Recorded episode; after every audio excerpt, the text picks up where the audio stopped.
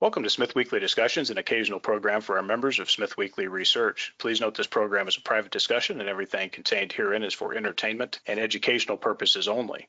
With that, we hope you're in a comfortable position, along with your favorite beverage, to enjoy the discussion. We remind our audience to examine our show notes attached to each of our shows to better understand how our program functions. Before we get into our discussion, we want to say thanks for questions coming from our audience at Smith Weekly, including Luke A., Mike P., Andy J., Dave V., and Jared W. Brand new guest on the program today, Mr. Owen Hegarty is on the show.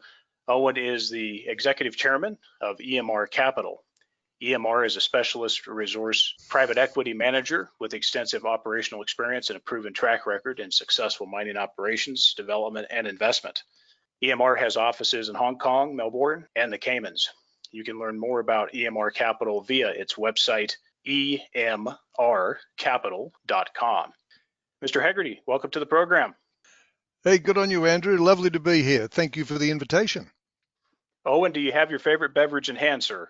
Uh, yes, indeed. At this time of the day, I've got my favorite beverage. It's a cup of coffee. Thank you, Andrew. Well, thanks for taking the time, and a special thanks to our mutual friend Craig Perry for setting up this chat. Let's kick it off here, Owen, by telling uh, the audience about your background and interest in the natural resource sector. Tell us where you started out. Yeah, okay. Well, thanks, uh, Andrew, for that and, and the opportunity to have a bit of a go with you on Smith Weekly. And congratulations to you on your extensive uh, coverage and, and, network podcasts uh, so far. So, w- well done with all of that. Look, my background, very simple. I, I mean, I've been in the resources and mining industry all of my working career, you know, which now spans uh, 50 years or thereabouts. So I really don't know anything very much else other than that. And so I effectively joined the Rio Tinto group pretty much straight from university, Andrew, going back a very long time ago. And and uh, why was that? Well, I, I, did a sort of an economics degree and a few other things uh, much at the same time. Uh, in those days, uh, you know, people were looking for more and more graduates. So, you know, we didn't have to apply for many jobs. People were, they were all coming out to the campus to uh, interview you type of thing. So I like the idea of mining uh, and resources. It was, uh, it was international. It was remote. It was big capital spend and so on and so forth. And a little bit of boys and toys and trucks, I suppose, Andrew, associated with all that. So, you know, got involved and really just I was uh, very lucky to join the mighty Rio Tinto group early on. You know, you go through a graduate training program and various other departments and businesses and so on. In fact, there wasn't, I don't think there was a commodity or a company or a country actually that also was with Rio Tinto uh, that I didn't visit. So, yeah, that's how basically I got started. I re- really enjoyed it. It's been a great growth experience there at Rio. I had 20 something years there. So that, that's how I sort of got started and, and in a way, sort of never looked back, I suppose, Andrew. Always enjoyed it, always very busy, uh, and always very exciting. Good growth, you know, in the industry, Andrew.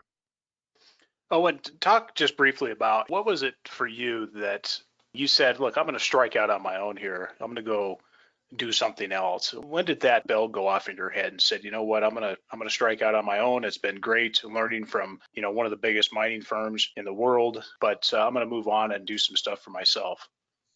Yes, well, again, interesting question. I was there with uh, the Rio Tinto Group for 20 something years. So it took me 20, 20 to 25 years to, to learn that uh, uh, all of those things and strike out on my own. But I guess, Andrew, what was happening was that I was spending a lot of time in Asia. I was watching the growth of uh, the Asian countries and, and China uh, starting to grow. It's got Indonesia and the rest of Southeast Asia, Northeast Asia, and then with uh, China starting to grow. So, sort of watching that that, you know, part of it in a way. We were supplying uh, materials into it. There were business development opportunities up there, and Rio was looking at sort of getting into a little bit of downstream integration everywhere, every now and again to help commodity uh, sales of their products. But was uh, that gave me the inspiration that uh, I thought that there was an opportunity here, particularly in copper, particularly in gold, particularly in base and precious metals in Asia, for a smaller guy to start out, start his own business and grow it. And so you had a very good platform in the sense of the uh, Australian Stock Exchange. You had a number of companies who were doing not dissimilar things, particularly in the gold and copper space. And I thought that I had enough connectivity and relationships and networks and so on in Australia uh, and in Asia to actually commence uh, business. And we got involved in a in an acquisition, an early acquisition of a business that went exceptionally well. Uh, it got taken off our hands uh, in the in about 18 months or so, but then we we actually used that money there to put into what we call uh, the Mighty Ox. So that's how we started that particular public platform. Oxiana it was called, and we grew we grew Oxiana, Andrew, from a few million dollars to a few billion dollars. You know, one of those uh, overnight success stories that took about 12 or 15 years or thereabouts. So that was the that I suppose was the breakthrough. I I, I really really enjoyed uh, my time there at Rio Tinto, but thought you know there were some really good growth opportunities to jump out of the big end of town to jump to the smaller end of town. I mean, it's a bit of a leap, you know, type of thing from a personal perspective and a corporate perspective and family perspective, all those sorts of things. But took the leap, and and so far so good. It's worked. It's worked. It worked very well, particularly with the Oxiana growing that business, Andrew. So that that was sort of, I suppose, the turning point, if you like, the tipping point. Great, and that brings me to where you think you got your big break, and maybe that is where it is. I think for a lot of us, that at some point that we realized that you know look we had a really good deal here that really kind of got us our first big break and that guided you from there to wanting more of the same or something similar uh, would you say it was oxiana what was the big break for owen well, certainly Oxiana and, and, growing the business, and probably the biggest break in Oxiana. As I say, just just prior to Oxiana, as I say, we had a very good break in terms of a, uh, a management buyout, and we used the capital from that uh, to begin Oxiana. But Oxiana got a seriously good break when we bought a uh, when we bought a development project from Rio Tinto. It, it was very high grade copper. It had gold surrounding it. Uh, it was probably a bit small for Rio Tinto, but but you know just down the fairway really for uh, Oxiana, which was uh, growing and looking for those things up in in Laos, the Lao People's Democratic Republic, and we built that business, you know, very, very, very substantially. So that was a, that was another breaker. I think that uh, in terms of those tipping points, as you say, as you go through your career, you know, what it's like and still living it. There are various points at which, you know, you have got to come to terms, I suppose, have a sort of a long, hard look at what you might have done and what you might be doing, where you might be going, uh, what you're good at, what you're bad at, where you've tried, where you've failed, where you've come up short, all of those sorts of things. So you've got to be continually looking at that. And you, you've got to be continually looking at that, Andrew, particularly when you're outside the big mothership. You know, if you're no longer attached to the mothership of uh, of Rio and so on. You you tend to be doing all those sort of things yourself, and they come at you uh, every day. Absolutely, and you know the connections that you had spending the 20 years with Rio has, has got to be an important factor in maintaining those relationships over the years. You know, let's uh, come back to a personal item. Where do you like to spend your time, Owen? And give us uh, places you like to spend your time over the year, your plans for 2022, where you plan to spend some time, and then also maybe if you could throw in your favorite leisure activity or two. Okay, now look, uh, very interesting, and, and, and, I won't take too long. Andrew, the thing is, um, I mean, I love my work uh, here with EMR Capital, all the things that we're doing. We're building businesses, we're uh, looking at divestments and so on. So we're looking at all those sort of things all the time. Uh, and I love it to death, you know, because uh, I've been involved at the beginning of it, a little around about 10 years ago. We, we were working together with people that I've worked together with for a long period of time and love that, you know, and there's always challenges in, in the whole thing, you know, nothing simple, nothing's easy in our business. It's a volatile industry that we've chosen here. Uh, so things go up and down. So there's always, uh, always a place. So, so just love doing that.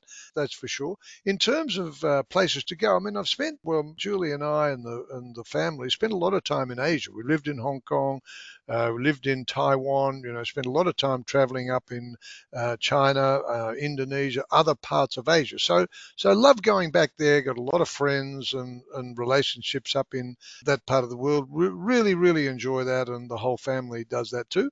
Uh, and from time to time, get a bit of a break here in Australia and, and play a bit of bad golf, Andrew. Very, very, very bad golf, but still uh, still enjoy it. And my golfing buddies at the at the club are very happy for me to come down. I might as well just leave my wallet on the on the bar for them for them to enjoy because they enjoy taking some money off me, Andrew. we'll have to catch up and do some golf. I'm a bit of a hack myself.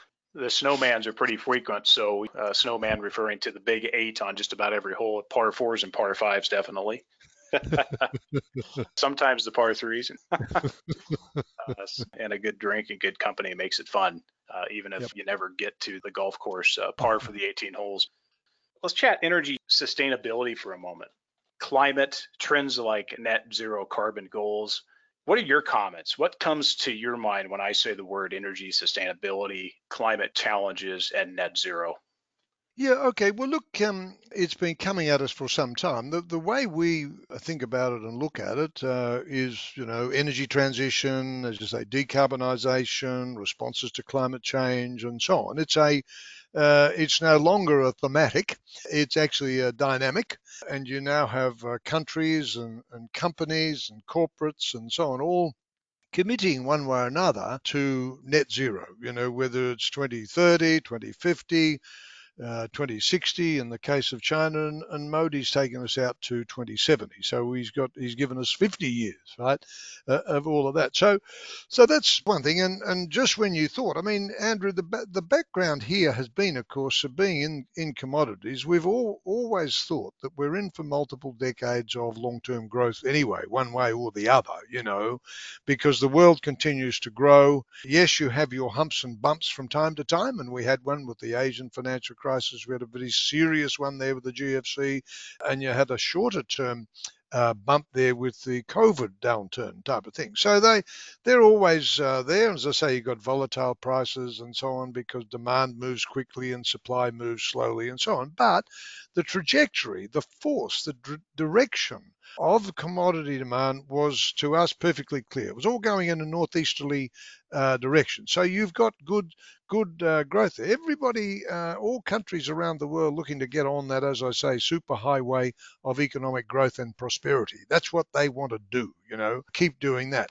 And now we've got the energy transition. So, you know, there's another layer effectively, certainly for uh, mining metals and commodities, another layer of demand because you're sort of shifting away from uh, hydrocarbons, you're shifting to towards you know batteries and energy metals and you know critical minerals and metals and all these sort of things. So you've got another uplift, you've got another boost there going forward. So from a demand perspective, we're going to see that uh, you know stronger for longer, uh, as they say.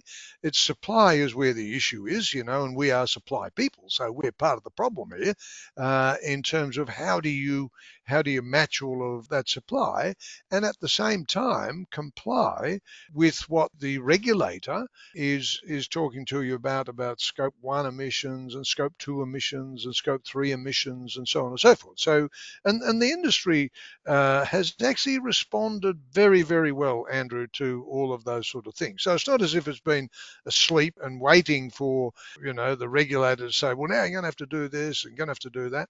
Uh, we've we've responded the industry responded very, very well in the same way, Andrew, that we responded very well to the COVID crisis. You know, I mean, the mining industry is very well set up in terms of occupational health and safety, emergency procedures, all, of, all of those sorts of rules and regs, remote sites, and so on. So, so when when it was social distancing, when it was testing, when it was this, when it was that, was masking up and all this sort of stuff. Well, we were onto that straight away. And, and the mining industry continued to produce. There are a few disruptions and conniptions and various other things around the world. But generally speaking, the mining industry in Australia and Canada, you know, responded, and North America generally responded pretty well. South America took a couple of hits, Africa took a couple of hits, but generally speaking, Australia, uh, North America responded very well. So And in the same way, we as an industry are responding to the energy transition, Be- bearing in mind, uh, Andrew, that this is it is a transition.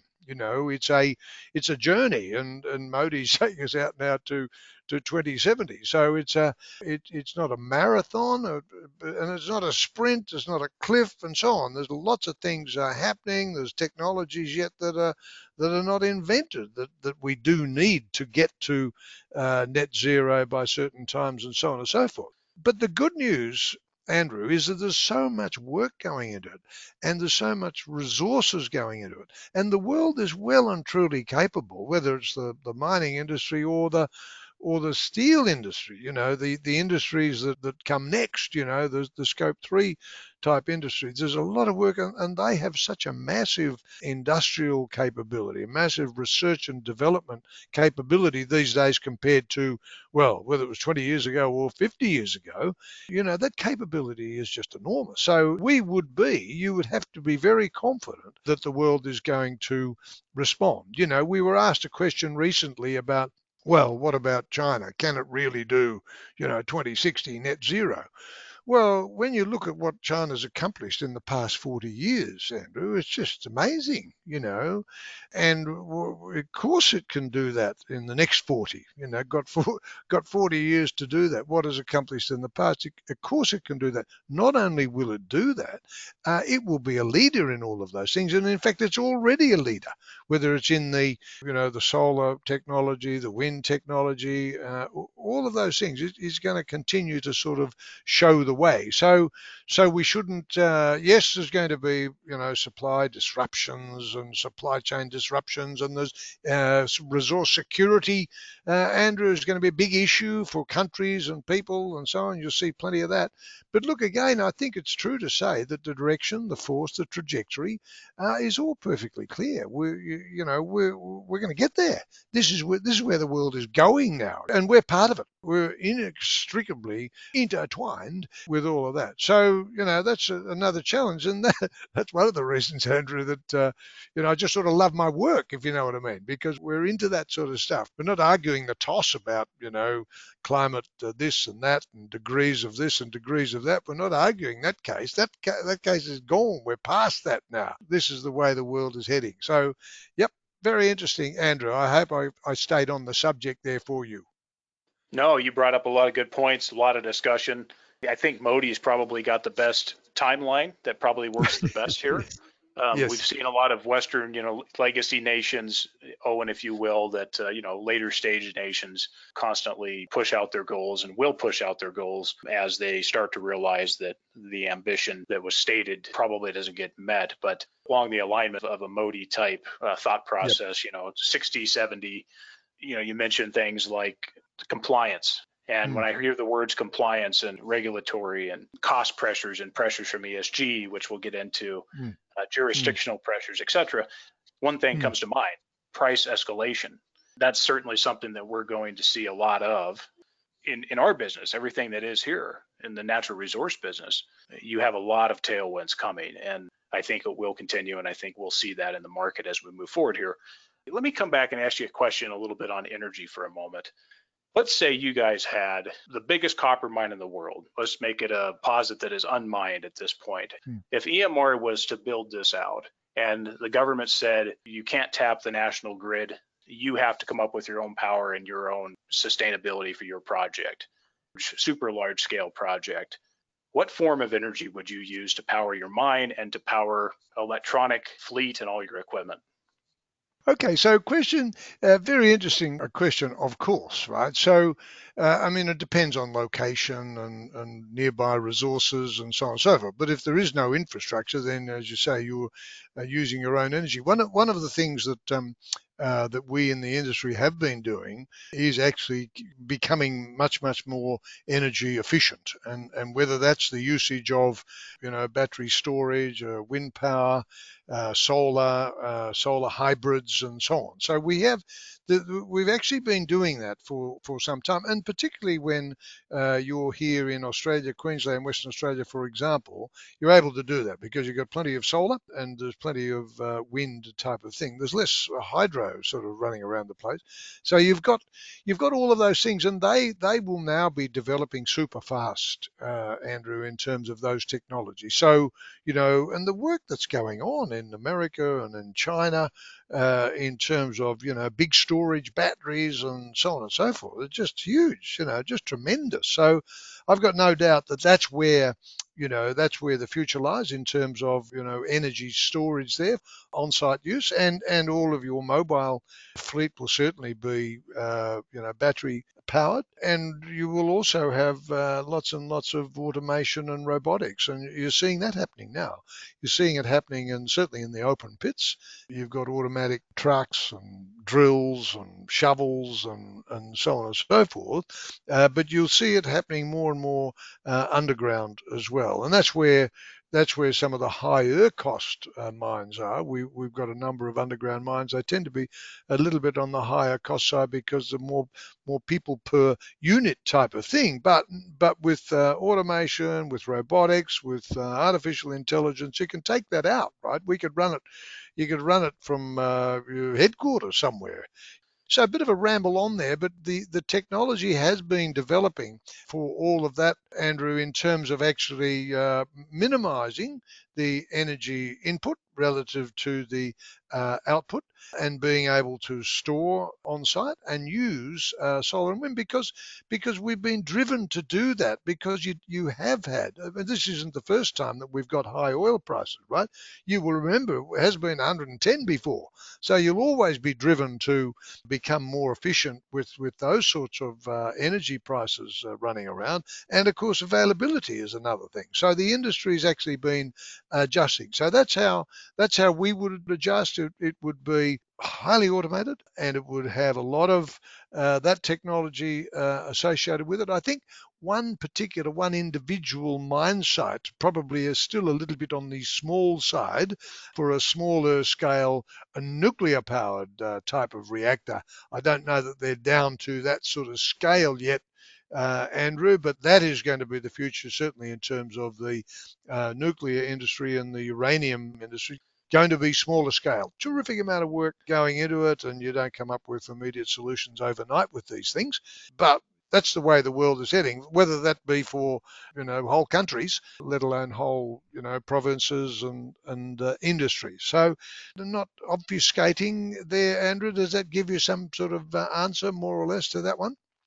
Certainly it does, and I appreciate the thought process on that. I should have clarified my scenario and said it's uh, barely sunny and there's no wind. Uh, but I think you gave the good answer there. I, you know, it's interesting because you know that uh, folks like the Russians lead in some of this innovation, whether it's their hmm. icebreaker fleet, whether it's their uh, small modular reactor mobile vessels that just pull up just offshore there and unroll the uh, cord and, and hook up. And definitely that scale is there. Maybe not in the hmm. Western world, but certainly the hmm. Russians are demonstrating that. And as you know, they've kind of excelled with their uh, export program and, and, at home as well. But uh, the future is bright, I think, on those items. And we certainly see a lot of pushes to go towards smaller scale. You know, fusion is on the books. Not sure if it'll happen anytime meaningful for you and I. I think we'll get there with regards to fusion. On the resource markets, I want to talk a few areas here with you and just get your thoughts because you're opinionated, you're a wise man. Let's start just to kick it off here, and we'll get to some sweeter stuff in a moment, Owen. But let's kick it off mm-hmm. here with your thoughts on the future of and also near term coal and oil. Yeah, okay. Well, look, um, again, we prefaced uh, the, a little while ago the energy transition, but and it is a transition. Uh, it, it is uh, incrementalism, you know, uh, going out for uh, a long period of time. So you're still going to need, uh, you know, lots of oil for a lot longer because because the world's still growing. I mean, it's not as if suddenly you just you're setting everything for 20 years or 50 or whatever that was be. Everything stops while you well, you transit out of oil and you transit into other stuff. That's not going to happen because you've got the world growing. You know, everybody wants to continue to grow. You've got population growing, expectations growing.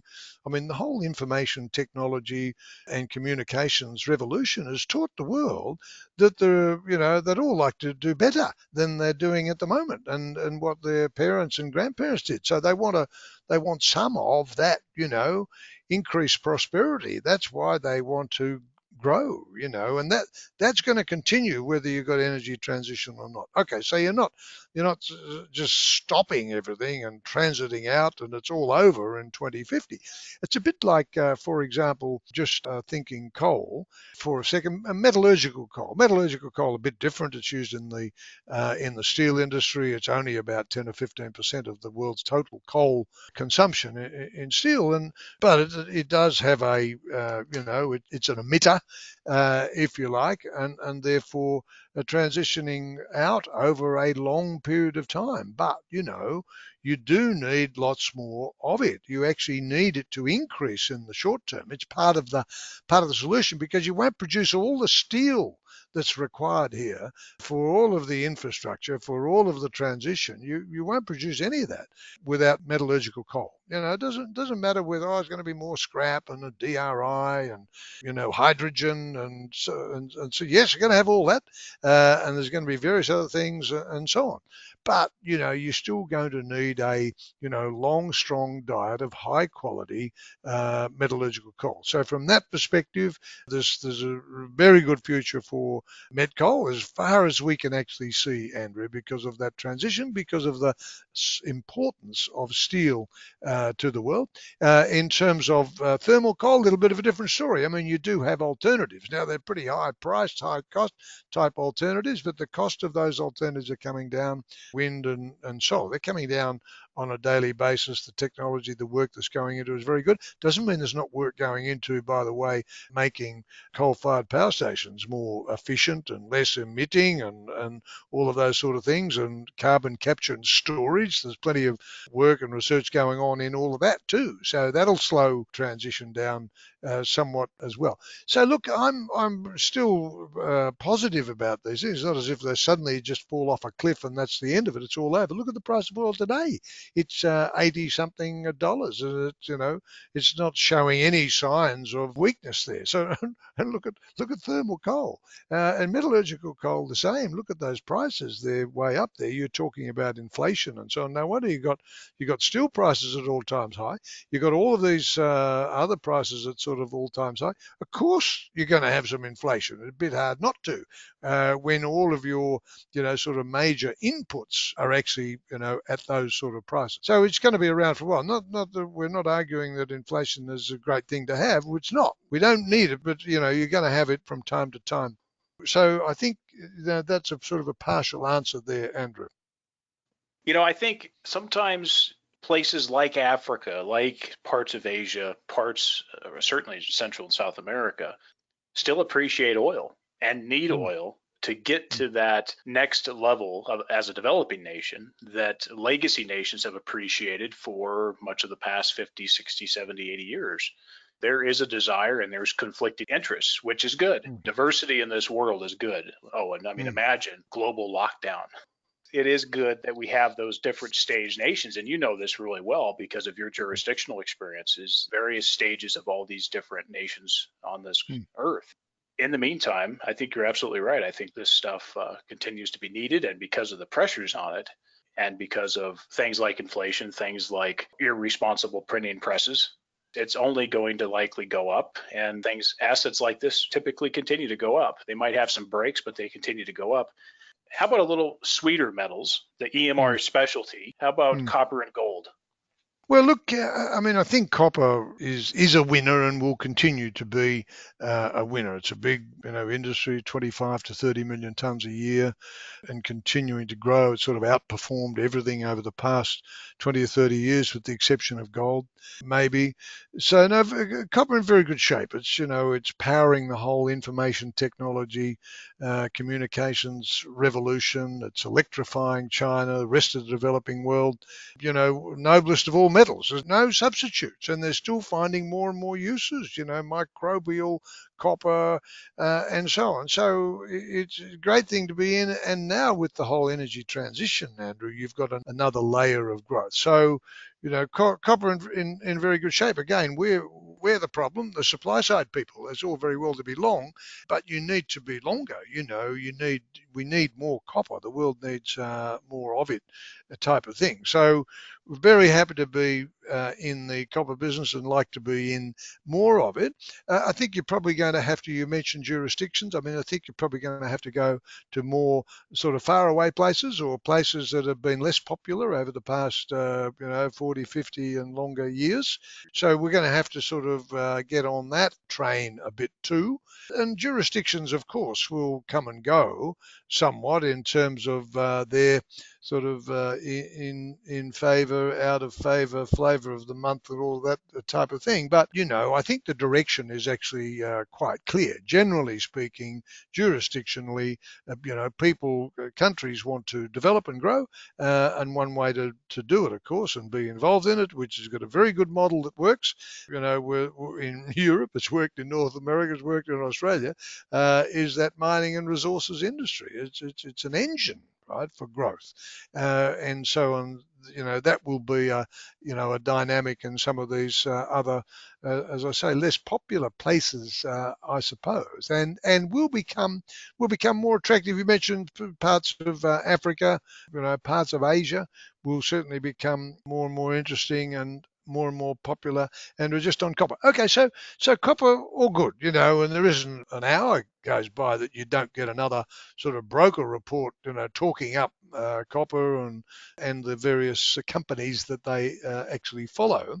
Uh, on the gold side, again, gold is a, an amazing metal, really. I mean, it's what I would call the perfect metal. It's a commodity, it's a currency, it's a store of value, uh, it's a hedge against inflation, it's a hedge against geopolitical uncertainty, it's a hedge against financial uncertainty. And they're looking for substitutes for it all the time, you know, cryptocurrency and, and of course silver comes and goes a bit and platinum and various other things all all come and go. But, you know, gold is still there. It's it's physical, it's in demand, it's got a good, it's got a terrific consumer use, you know, in terms of jewelry. And, and a lot of that jewelry you will have noticed, uh, Andrew, certainly like me, doesn't come back right?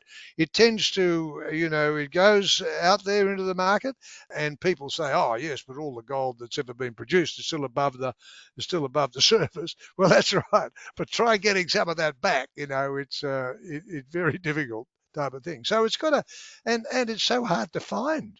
Andrew, it's so hard to find gold. Half of the world's exploration dollars go into gold. Can you believe that? They go into gold exploration. Yet, you know, from a resources and um, industry perspective, from a sector perspective, it only takes up, what, 15% or something or other of the, you know, world's um, sort of commodities and so on. Yet it takes 50% of exploration. So it is very, that's a good thing about gold, is actually uh, very hard to find. So, and look, it's a, uh, you know, it's a hedge against all those things. And, and Andrew, peace, happiness, kindness, and, and so on hasn't broken out yet around the world. You will have noticed that, you know. So you're going to have those continuing tensions, and that's always a people will always have a you know flight to gold under those sorts of uh, circumstances. So that's why we like copper and gold. Good points. You mentioned things like jewelry not going away. You included yourself in that, and I would just propose that we create a Owen Hegarty non-fungible token or something like that. That way that you continue to, to move on no matter what. So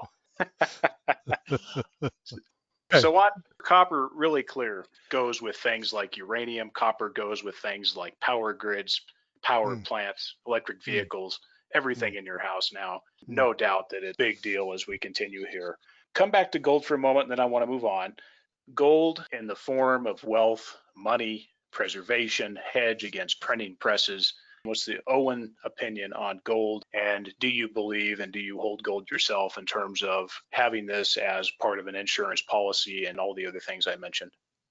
for all the things that we've just been talking about, for all those reasons, you know, you, you really want to be as long and strong as you possibly can in quality unhedged gold. That's that's our view, Now, we're talking our book a bit here, of course, because we are very long. Personally, I, I mean, personally, you know, I've got so much uh, sort of stock, if you like, in the in the business in the company that I that I have very long gold. Right? So uh, you'd have to say I got a lot of gold, but I don't sort of store it in the in the house or, or in the vault uh, or anywhere type of thing, because we've got a we've got a lot of it uh, in the group, so as to speak. And as I was saying, all all of the reasons for for buying it, you know, the increasing population, there's no substitute right, for gold in the same way there's very few substitutes for copper. So the, you know, uses just keep multiplying, you know, and you can't manufacture it out of, um, you know, out of uh, carbon or something or other. You've actually got to got to mine it. You've got to mine it and, and process it. So look, I like the idea of, of the sovereigns, and uh, people will continue to do that. So uh, yeah, then that's another another storage because people get a bit disillusioned. Delusion is another thing, uh, Andrew, but they get a bit disillusioned from time to time with the cryptos and uh, and various other things that effectively are a substitute in a way for uh, for gold, but they're not a substitute because they just don't have that that same presence, that same basis, that same history, that same physical presence uh, of gold.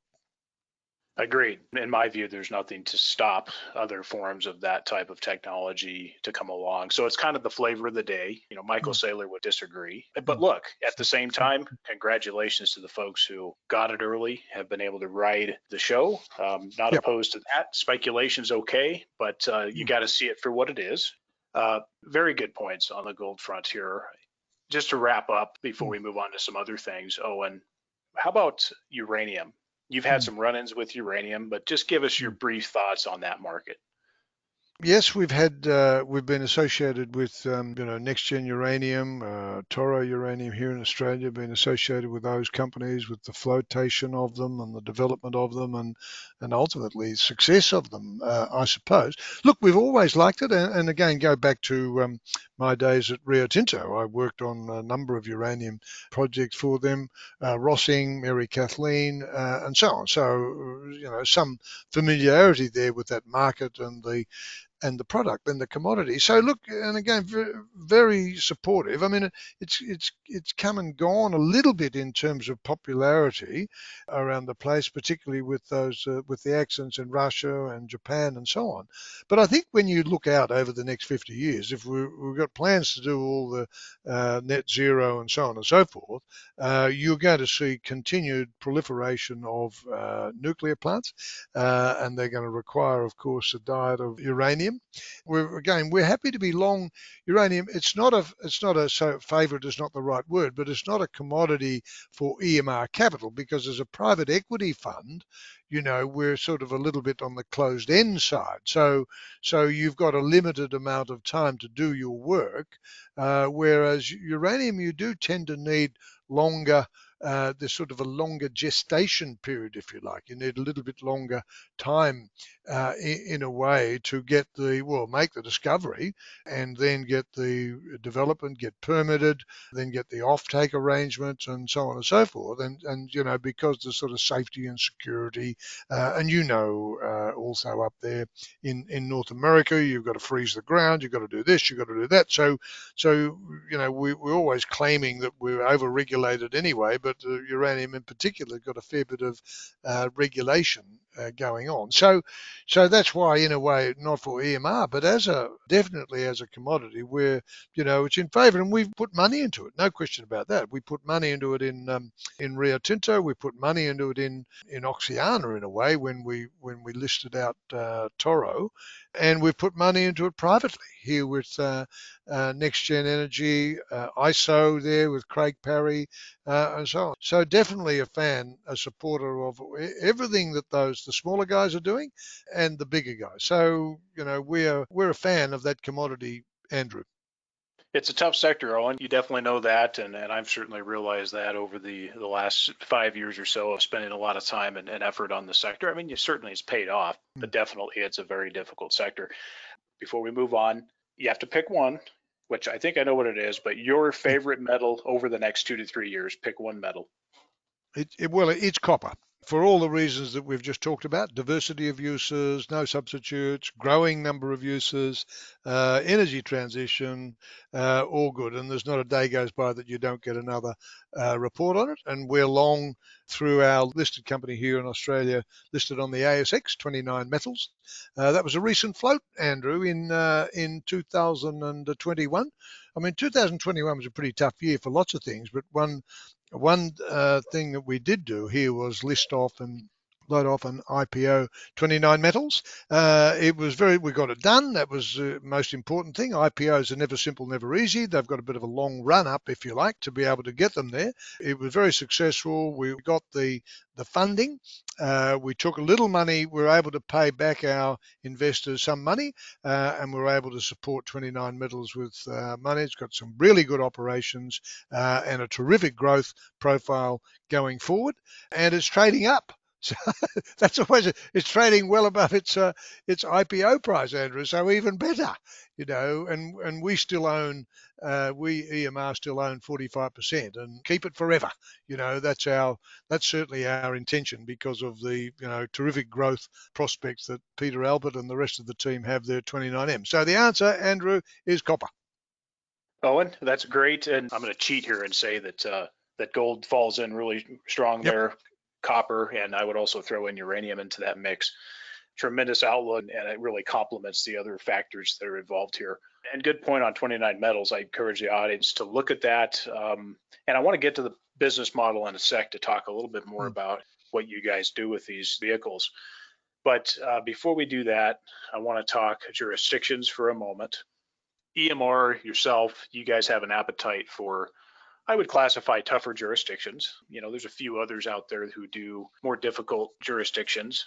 There's also some people that uh, are fairly well known that also come out and talk about this potential migration of away from frontier nations back into some of these what they would consider more stable jurisdictions. I don't know if that's uh, the best word to classify a, a, mm. legacy nation, but more stable jurisdictions, you know, like North America, places like, you know, Australia, Canada, United States, Tom Kaplan, NovaGold's has mentioned, you know, this thought process in terms of a migration back to stable jurisdictions.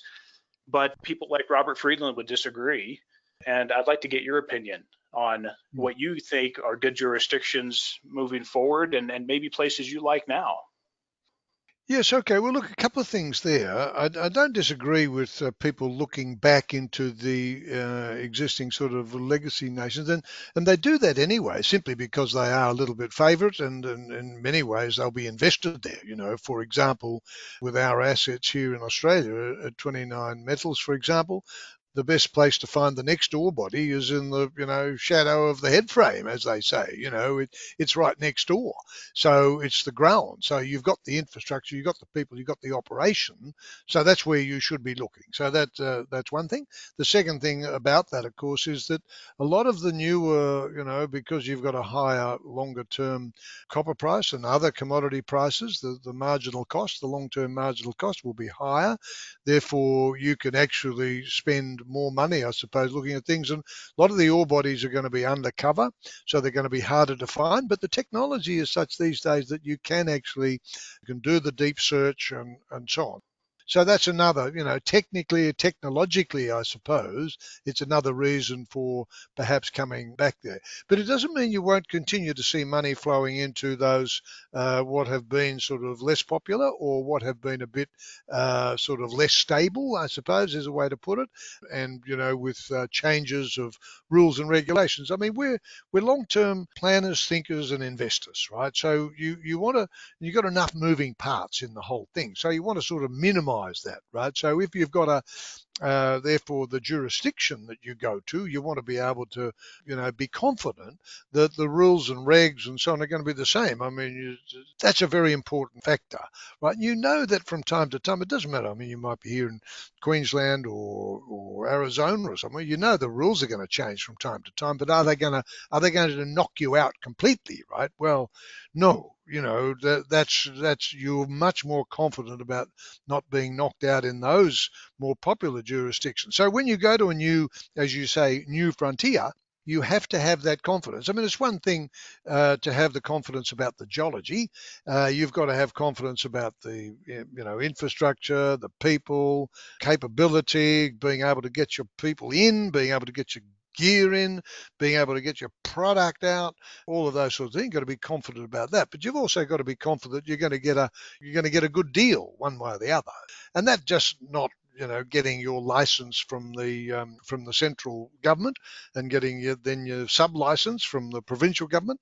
But you've also got to get your social license which is uh, on the ground. You know you've got to be very confident that you're going to be able to build relationships with the local people uh, so that you are a long-term sustainable business and continue to be supported by all of those folks. Well, not only the folks on the ground but the folks in the province and and so on. So you've got to have that confidence. So you've got to do, Andrew, you've got to do your due diligence very well uh, if you're going into those uh, new frontiers because they don't have a, you know, they may not have a track record in in mining, right?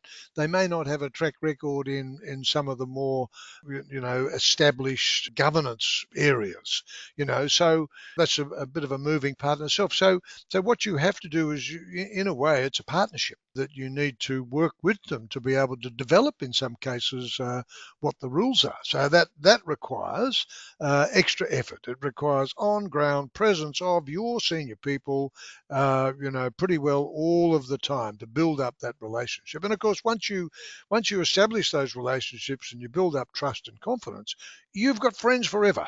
You know, so that then becomes competitive advantage. That's another attraction Andrew. Competitive advantage by because you've done the work. You know, you've established your business, uh, your people, uh, your sort of karma, your culture. You've established that in in the valley, in the country, in the province, uh, and that will always give you, we feel, a com- competitive advantage. So getting off subject there, but but I think the the point is, well, there might be a bit of a return to some of the uh, more popular areas of power. That's okay. You've got to do that because you've got to go and find the ore bodies. I mean, we're supply side people. We, we need more supply, but there will also be work in the frontier countries, as I say, less what, what countries that have been less popular and perhaps less stable in the past. And as you say, you mentioned uh, Robert Friedland. I mean, what what what an absolute magician Robert is. He's done an amazing an amazing job there in the uh, in the Congo and built a you know multi-billion dollar uh, business with a crackerjack copper asset. You know against all odds, against all opinion, against all oh never do this, never do that. It's the Congo, blah blah blah. Well, you know the he's demonstrated that it is uh, eminently uh, possible to build the business, build the mine, and, and attract other investors. He's got the big uh, Chinese groups uh, there, uh, and so well and truly embedded, you know, into that uh, jurisdiction and leading the way, right? Leading the way not only uh, in Africa, but leading the way for other. Very good example uh, of how to do things uh, in other places, Andrew. So, so we, you know, we can take confidence from that as a that it can be done because uh, it, has been done there with Robert. So he's a great leader. Well said. I think you have to be flexible and you got to uh, mix some of these jurisdictions together to get the proper uh, punch, if you will. And certainly, yeah, Ivanhoe's uh, done a great job. It's it's been a long follow of ours, uh, probably a patient one, but the market mm. is continuing to warm up and warm up and warm up, and you're seeing that in mm. the in the six seven year chart we'll see how things proceed there. And I certainly agree with your views on it. I, I don't think it's a, a, one of the other. I think that you have to have a blended approach. And, uh, you know, look, there are opportunities in some of these legacy jurisdictions, and there's some nice deposits uh, that we can think mm. of that are undeveloped that have mm. challenges at the regulatory front. But you did uh, touch on a topic that I, I, wanted to touch on briefly here because you've already mentioned it a few times in the conversation. But give us the Owen view of ESG and to you, given what EMR has been doing and what you've been doing for the last 50 years, is ESG anything new to you, or is it just another acronym for CSR?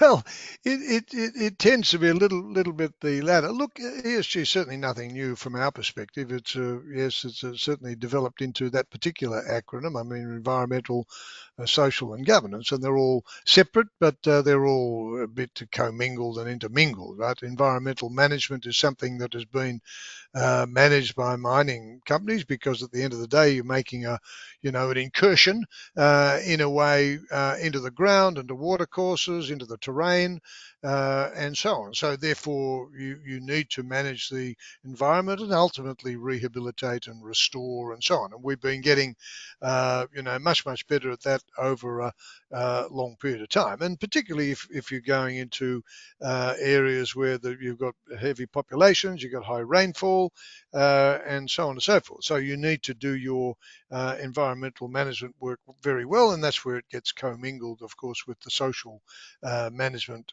as well. So, so in, environmental management mainly mainly on the technical side, but it does, of course, uh, gets involved with the social side. And there's nothing, I mean, in a way, to me, and I keep saying this uh, regularly, Andrew, to me, nothing more important than getting your social work done. I mean, you're not worth showing up if you can't do that. You know, if you if you can't actually win the trust and the confidence of the people uh, who are there or been there, uh, who or who will come there, you know, if you, you if you can't do that, then you don't have a sustainable uh, social life. So you must you must do that work well. So that's the I suppose the S side of it, and and and it doesn't matter whether you're in the uh, you know the jungles of Laos, for example, or the or the you know rainforests of North Sumatra, the Atacama Desert, the red dust of of the Mount Isa inlier. It doesn't matter where you are, you know, in the world. You you there, there are always going to be lots of people around, you know, and um, and there's going to be lots of um, uh, heritage uh, and so on. So you you have to do your work uh, so well. So that's that's very important and and recognized uh, early in a way. I was probably a bit lucky growing up in that whole Rio Tinto uh, area where that became more and more important as the years have gone by. And so therefore we we adopt that. That's first first principle, if you like, of new developments is making sure you get that right. So they're very conscious on the on the social side, very conscious on the uh, environmental side, and and we we will claim, you know, we'll claim leadership there, if you like. We'll claim competitive advantage. We say we do it as well as anybody, and it is terribly important. And, and our investors really, it's really important for them, right, to, to see that because it's becoming, you know, yes, ESG in itself is becoming more popular, certainly as a term, but in substance as well. You know, you've got to be able to do that work well, uh, and it's more than just a box ticking.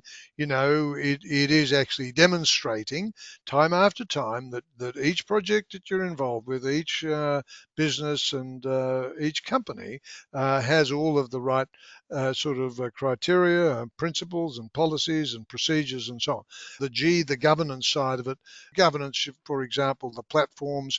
You've got the Australian Stock Exchange, you've got the Canadian Toronto Stock Exchange, all of the uh, Western exchanges, and now you've got the other exchanges, particularly uh, in in Asia, and and they all have a very similar suite of you know rules, regulations, standards, principles, policies, procedures for you. Uh, uh, as a corporate to comply with, and and all the way from uh, you know not only reporting and getting your sums right financially, but reporting in terms of the you know the JORC code and uh, NI 43 101 and all the various standards, uh, all of those things, but but also increasingly uh, you're seeing sort of diversity and, and, equity and inclusion and gender and some all of these things are, are, coming in, you know, becoming more popular, but but also becoming an, an important part of your uh, whole governance uh, regime. So, uh, particularly in, in, a public company, but private the same. I mean, we're yes, we're private equity. We've got most of the companies are private companies, but the, we all have the same same standards. You know, we're always going for best international practice. I mean, that's what you have to do. You have to follow best international practice. Doesn't matter a public company, uh, a private company. You can't hide anything these days. You're effectively, you know, open. It's it's open book, open slather. So therefore, you know, you have to aspire to best international practice. And at the end of the day, we're business people, right? We're not the regulator. So, of course, we'll follow the money, we'll follow the trend, we'll follow the market, we'll follow the regulator because you won't go anywhere if you don't do that, and we'll follow best international practice because otherwise you'll become less less competitive over a period of time. So, to to remain competitive, you must follow those uh, those standards. So, so again, a bit of a rabbit on there, Andrew, but I hope that sort of uh, covered off a little bit on the ESG side. No, great overview, Owen. And you need a good team uh, mm. to be able to carry out a lot of this stuff and do it to your standard, which uh, continues to be important. And it's, it's tough to find good people. That's also a factor as well. Let's get to the business model and let me take a hmm. crack at it here, and then you can do a better job at it to explain better than I can. But you guys are acquiring assets via acquisitions, private or public, um, at a good price with upside, a good amount of upside left, develop and produce eventually list the company, continue the upside, and then essentially rinse and repeat. Is that the model? uh, yes, it is. That, that that is that is the model. I mean, our our model tends to be, you know, operational. We're operational people. Uh, we've got a very good track record. Been working together. You mentioned people are always difficult to get good people, but that's why I'm very happy and very lucky in a way to be working with people that I've worked with for 20 years. You know, and it's terrific. They haven't thrown me out yet. You know, so I, I as I say, I'm very happy to continue to work with them there. So you know, good good relationship people. We've got to we focus on a few commodities only, so we don't want to be everything, all things to all folks, etc. And, and, as I say, good track record, particularly when it comes to the Asian part of the world where all the growth has been, uh, and a lot of the acquisitions are going to continue to be made in the Asian part of the world. So we've got good uh, relationships there. So, uh, so it's operational. We like to be in control, not because we're control freaks pathologically per se, simply because we've gone to a lot of trouble actually to put together, you know, good teams, good people, and so on. So you want to be able to use that technical, technological, operating background and, and capability. So to to maximize the use of that, you've got to have a, a control position or joint control, or, or ultimately get to a control position. And what you want to be able to do is buy an existing operation or something that's about to start producing. We don't we don't want to be early stage exploration per se. You know, late stage exploration, I suppose, in the sense of um, uh, you know an existing ore body discovery that could be quick to production. You, have got to limit the timeline a bit. The PE model is such that you know, as I was saying a bit earlier, it's a certain uh, time frame. Uh, so therefore, you've got to get in, do your work, and be able to have confidence that you're going to be able to get out. So it's a buy and improve type of model, and then ultimately exit. And the exit can be, you know, transit out in the, uh, like a 29 metals, an IPO, uh, or you can hold it for a long period of time. I mean, there's plenty of private equity groups who've held assets for 20 years, even though it was a 10-year fund. You know, because simply because they're very good assets, and and why would their LPs, why would their shareholders sort of uh, give them the cuts if they if they if they've got something that uh, you know continues to sort of um, uh, perform in terms of uh, cash flow for their constituents, you know. So so you do have that uh, that type of flexibility. So that's our model. I was going to say, uh, and we're very rigorous and very disciplined about it. Uh, again, a little bit of advertising, I suppose, for EMR Capital, but you know we've got we've, we've got a good model, we've got a good uh, suite of you know principles, policies, procedures, and very rigorous and disciplined about the way in which we go about our uh, work, and, and, very proud of the, of all that. And generally speaking, being successful. You know, so I mean, it doesn't mean you're not going to have sort of humps and bumps and conniptions and, and regrets. You know, from time to time. That's a part of life. You know, uh, it isn't perfect. I don't know whether you've noticed that over the years, Andrew. Uh, it's not completely perfect. So, so therefore, you know, you're going to have those. But again, part of your experience and background is actually dealing with that stuff. You know, talking about experience, one of the quotes that I do like, digressing uh, just quickly, one of the quotes that I do like, uh, experience is what enables you to recognize a mistake when you make it for the second time. so, True. so the more the more you've made, you know, you learn so much more from your mistakes, I suppose, than your successes. You know, so uh, anyway, that's uh, again getting off the off the track there. But look, that's that's our model, and and you know, so far, touch wood, uh, so good. It it works uh, very well. We've got a lot of, uh, as I say, good people, good projects, and and good supporters, and and we're going to keep doing it. You know, it it works, so you know, it's not broken, uh, so we don't have to fix it quickly. Very well, and I suspect there's a good amount of good folks on the team there, Owen. You said 29 metals, that's one of them. But uh, are there any other companies in the EMR portfolio that you just want to mention and maybe what the focus is? Just take 30 seconds on each, just maybe mention a couple other ones just so the audience can go do some of their own research on this. But, uh, you know, talk a little bit more about the umbrella and the portfolio companies. Yes, okay. Well, again, I said we're copper gold. 29M is uh, is in the copper side. We have a company here in Australia called Ravenswood Gold. That's a private company that we own with our Indonesian partners 50-50. We may bring that to market at some point in time. That's in in Australia. Uh, that's a you know going to be Queensland's largest uh, gold mine actually when we finish with uh, the development of it to, by the end of this year. We're also in in Queensland in the Kestrel metallurgical coal mine with our friends at uh, again out of Indonesia, Adaro, as well as Mitsui. So that's Kestrel again that's that's private. Uh, in the UK we have the West Cumbria uh, metallurgical coal deposit, and that's a terrific project uh, right in the middle of infrastructure and, and, people and so on and so forth. And it's going through its final permitting hoops to get um, to get permitted there. That's West Cumbria.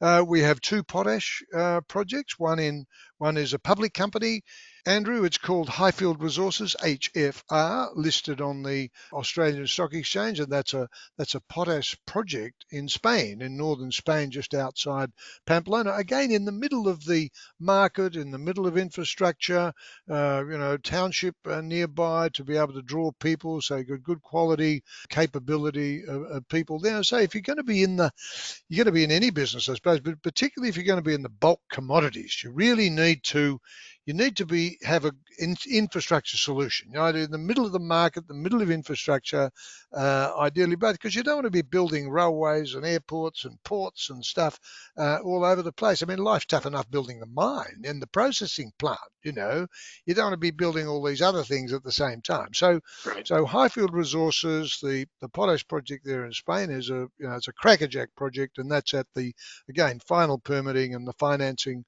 uh, side there. And we've got a potash uh, project over in Utah in America, and that's a that's an SOP, a more specialty potash SOP from a brine the lake, the Sevier Playa over there in southern the southern part of uh, Utah, and that that again is at the final feasibilities, all fully permitted, uh, and it's good to go in terms of financing, and that'll produce SOP down for you know to, SOP is a, is a nutrient that you need for for the macadamias, av- avocados, and various other uh, fruits and berries and, and so on and so forth. So that's uh, will be used down in California and Mexico and, and Peru and, the, and, those places. So that's that's that particular project. So that's a bit of around the grounds there, around the around the world. And and I should say, Andrew, that we do have a pipeline of things that we're looking at you know, other projects, whether they be in Australia or Asia or North and, and South America or Europe for that matter. So looking at a number of things and opportunities are there, no question about that. Yes, the prices are a bit higher, so you've got to be a bit careful about all of that. But generally speaking, uh, they are available. So we're looking at a number of them and, and dealing, you know, regularly uh, with people. We're also looking at a, at a, at a uh, other platforms, uh, whether that be the SPACs in North America or Asia or, or Europe, uh, and other types of platforms, as well as the fund structure uh, in itself. So, look, we've got we've got plenty going on, Andrew. You might say. Absolutely. Lots going on. Pretty interesting jurisdictions, interesting uh, focuses across the board here, Owen. So I appreciate that and encourage the folks to uh, to take a look at some of these companies and, and look at where you guys are focused because I think it points to uh, some of your views as well. And yeah, I appreciate that. That's great. How about plans over the next few years? Neither of us are spring chickens anymore, and certainly I suspect you really like what you're doing. If you really like what you're doing, you never retire, right? And you just keep going. Yeah, you might do less, but you just keep going, right? And what's your personal exit strategy over the next few years? And you know, how long will you continue to be the boss at EMR? Again, good question. As I say, life is like riding a, a bicycle. If you stop pedaling, you fall off. and and the other thing, the other thing, Andrew, is I can't afford to go and play golf because all my buddies they keep taking so much money off me down on the golf course. So I've got to I've got to come to work, you know. So, but look, as I, as I said, the I mean, we we set this business up. It's it's very busy. It's vibrant. Um, and and I love it, you know. And I've put all the people together, put all the investors together, uh, put all the assets together. Uh, so you know, it's my it's my duty, it's my responsibility, it's my accountability uh, to you know stick it out and and look to uh, see that they go okay. And and my you know boys and girls colleagues here, as I say, haven't thrown me out yet. But you know there will be a, of course a, a transition over a period of time. But over the next five uh, plus years don't see too many changes from that perspective. I mean, you've got to move with the market, you've got to move with the times, but you know, God willing, I just uh, look forward so much every day to coming and working with the, uh, my teams uh, here, wherever we are, whether in Hong Kong or Melbourne or all of our all of our groups, you know, around the world basically, and and that that hasn't been simple or easy uh, Andrew, with COVID. You know, you can go here, you can go there, got to quarantine, got to do this, got to do that. So it's been a bit awkward, you know, getting around to seeing people. And that's one of the worst things about it. You know, you haven't been able to get out and talk to people, right? You know, give them the confidence that you care we're with you in this stuff, right? We're all all in it together. It's a it's a unified uh, approach. That's that's just showing up. You know, just showing up, whether it's on site, uh, whether it's in the community, wherever it is. It, it's it's just so important, right? To be able to give people the, you know, the confidence that you do care. You know, that you are there and, and supporting them, as opposed to you know, uh, kicking back uh, in, in headquarters. Andrew. I like that. Stay ambitious, stay hungry. Lots of fun years ahead, I think, Owen. So uh, appreciate your thoughts on where you're headed, where EMR is headed. From your perspective, looking back over your career, Owen, what words of wisdom do you have for the 20 to 40 year old natural resource investor, maybe for the young executive looking to build value as you have and success in this business? What words of wisdom do you have? Yeah, look, uh, and again, very interesting. Uh, words of wisdom and me are a bit of an oxymoron, right? So, uh, so a bit of a contradiction in terms. Having said that, one or two of the things that um, that that I have learned, and and you know, you heard me bang on about this today, that really we've got so much work to do here uh, over the next 50 years that we can't sleep at night in our industry, right? So, we're we're part of the problem, but we're really part of the solution, right? We have to, uh, whether it's the technical development, uh, whether it's encouraging and, and training up, uh, you know, capable people, uh, whether it's making new discoveries or developing new resources, we have to do that, right? So we have to show some leadership uh, there, uh, and and you know we have to grow uh, the business and grow the people to you know to do all that you know because I'm not I'm not going to be here uh, in 2070 when Modi when Modi says yes we made it you know uh, we're we're net zero type of things you've got to build up the team to be able to do that. So I'm I'm always looking for people or encouraging people to see those sort of um, uh, opportunity. So that's I would encourage people to stay with it. It does have its moving parts, it does have its volatilities, but you know you use them as as opportunities, use them as um, opportunities to develop and learn and uh, and continue to grow. But um, yeah, so that that's uh, one particular thing. The other thing that I should say, Andrew, in terms of a what we've learnt, one of the things that um, that I learnt at Rio Tinto was was actually the very strong discipline and rigor, you know, that, that you need to go about your work. You must do your work well, you know. As they say, the best preparation for tomorrow uh, is to do today's job superbly well, and that was that was one thing that we learnt there. Very very disciplined uh, approach to getting your due diligence done, getting your your work done, because the sort of things that you're doing here, the decisions that you're making, if you're going to go into a new country or a new project or a new business, those decisions that you, you're sort of making there, you know, they're going to last forever in a way, right? You're building a new mine and so on. So so that's when you really have to do your your best work at the at the very beginning here. So that's the other thing that I would say. So yeah, just those those couple of things, uh, Andrew, if that makes any sense at all. Well said. Hold a high standard across the board and do everything well. Okay, beside yourself, we got to throw you out. Let's throw out Twiggy. We already covered Friedland, so let's throw him out. But are there any other natural resource entrepreneurs that you think people should pay attention to? Are there any names you'd like to mention? We've already mentioned Craig Perry too. Yeah, well, I've mentioned Craig Perry, um, and, and he's an amazing person. And of course, our very own Tony Manini here. Well, Tony and Craig really part of the family in a way. Tony Manini got very good you know, commercial uh, and technical savvy. Uh, you know, technical excellence combined with commercial savvy is a uh, is quite unique. So you're always looking for or looking for those sorts of people. I mean, the big guys, as you say, Robert Friedland and, and Andrew Forrest, and these people are just special. Really, they're magicians. You know, they're they're sort of one-offs, right?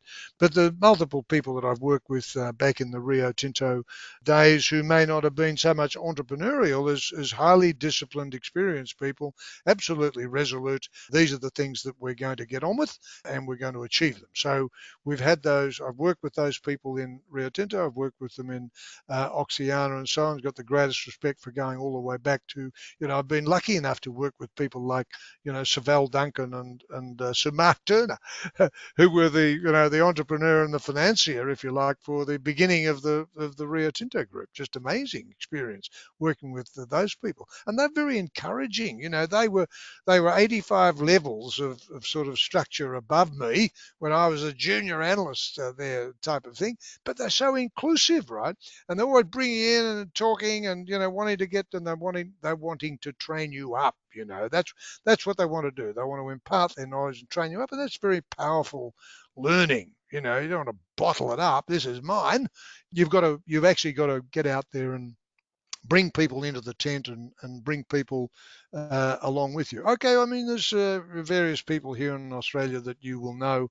Jim Askew, who lives in America, uh, as well as here in Australia, just an amazing, uh, you know, accomplishments over a long period of time in the mining industry, uh, from a corporate perspective and a, and a, personal perspective. The greatest respect. Again, it's it's it's discipline, it's achievement, it's staying with it. You know, it's uh, staying with the program, sticking it out, having that persistence. Nothing in the world succeeds like persistence, as long as long as you're persisting with the right theme at the time no other particular uh, individuals come to mind other than those that, that, we've mentioned at this time. There's quite a few that uh, just haven't been thought of at this very moment. Yep. We'll give you a break on that, Owen, certainly, because I can't name them all either. In addition to this, as we wrap up here, if you could have one magical superpower attribute in the world today, what power would that be for you? It, would probably be geological in a way. It would be the, uh, I suppose, the power of discovery is is one. Uh, so to, to be able to do that, uh, as well as I guess in a way martial marshal resources, marshal uh, financial resources, uh, and marshal people resources. So they're the challenges that we face, right? We face challenges in terms of geology, we face challenges in terms of uh, you know financing, and we face challenges in terms of people. So they're the they're the key, you know, they're the ingredients. They're the things that you would well, they keep us busy on a day-to-day basis, right? So that's what we have to do. So you know, if there's any if there's any superpower way of making them easier, then we're happy to grab it with both hands. Uh, Andrew, let us know if you you find one somewhere. I appreciate that. That's great, Owen. We've got a diverse set of audiences here uh, listening in investors, institutions, funds, company CEOs, technical expertise, support services. A couple things here for them. Why should they pay attention to EMR and the work of their group? Again, for all the reasons that we've been talking about here, and that is, well, you know, we are we're resources people, we're mining people, we're growth people, we're value-oriented people. So we're growing value for for our investors and uh, our stakeholders generally. So we we're growing value for all of the all of our stakeholders. We think we do it very well. We think we're sort of uh, best in class, best in show, all of those sorts of things, technically and and so on. So you know, a bit of, I suppose, as you say, advertising. But you know, we've been doing it for long enough now, you know, to know what what it takes. So uh, that's that's always a, a, good thing. So we think that, and we're in the right commodity, in the growth commodities. We didn't just you know uh, pick them out of the air, throw something at a dartboard, as you've heard me bore you all the death and your listeners here uh, with gold and copper right? We we just love it for all these reasons. So you know you've got to follow those trends. They're they're going to be in demand commodities, and there's challenges to supply. So there's only one thing going to happen to the prices. They're going to be under tension. So we are long, and we will continue to be longer in those things. So therefore, that's I think that's attention grabbing, as you as you put it, and and we're growth oriented, right? So we're not going to sort of get to the end of the fund and say, oh, thank goodness that's over. We'll go back and uh, play golf or get back under the bed or get out of the way or something or other. We're going to keep doing it. You know, we're going to expand our platform. So that's our that's our plan. At this stage, Owen, you don't have to advertise your brand. You guys certainly have shown that, and you guys have shown that expertise. So that's a nice position to be in. Best way for the interested parties to reach out to EMR Capital. What's the best way to contact? Uh, the best way is to emrcapital.com. Uh, so very simple. Via the, the website. Easy and we guarantee a response that's for sure. So or you can go you know the people will have heard you know 29 metals highfield resources uh, and various other sort of uh, groups and companies within the family. So plenty of those around as well to go directly. But and again very happy. It doesn't matter It have to be a stock or invest in the fund or invest in 29m or so on and so forth. Just a general question we we heard you say something about Val Duncan you know it was he uh, you know, so we're always we're always up for a bit of a chat and open for those sort of questions too, Andrew. Oh, and this has been great. Always a pleasure to speak to good people of your caliber and stay well out there and you're welcome back anytime. Uh, well done. Really appreciate it. And congratulations, by the way, to you and uh, the Smith Weekly program. Re- really, really good. And, you know, I know that you will go from strength to strength. And it's been a, a great pleasure talking with you today. Thank you, Andrew.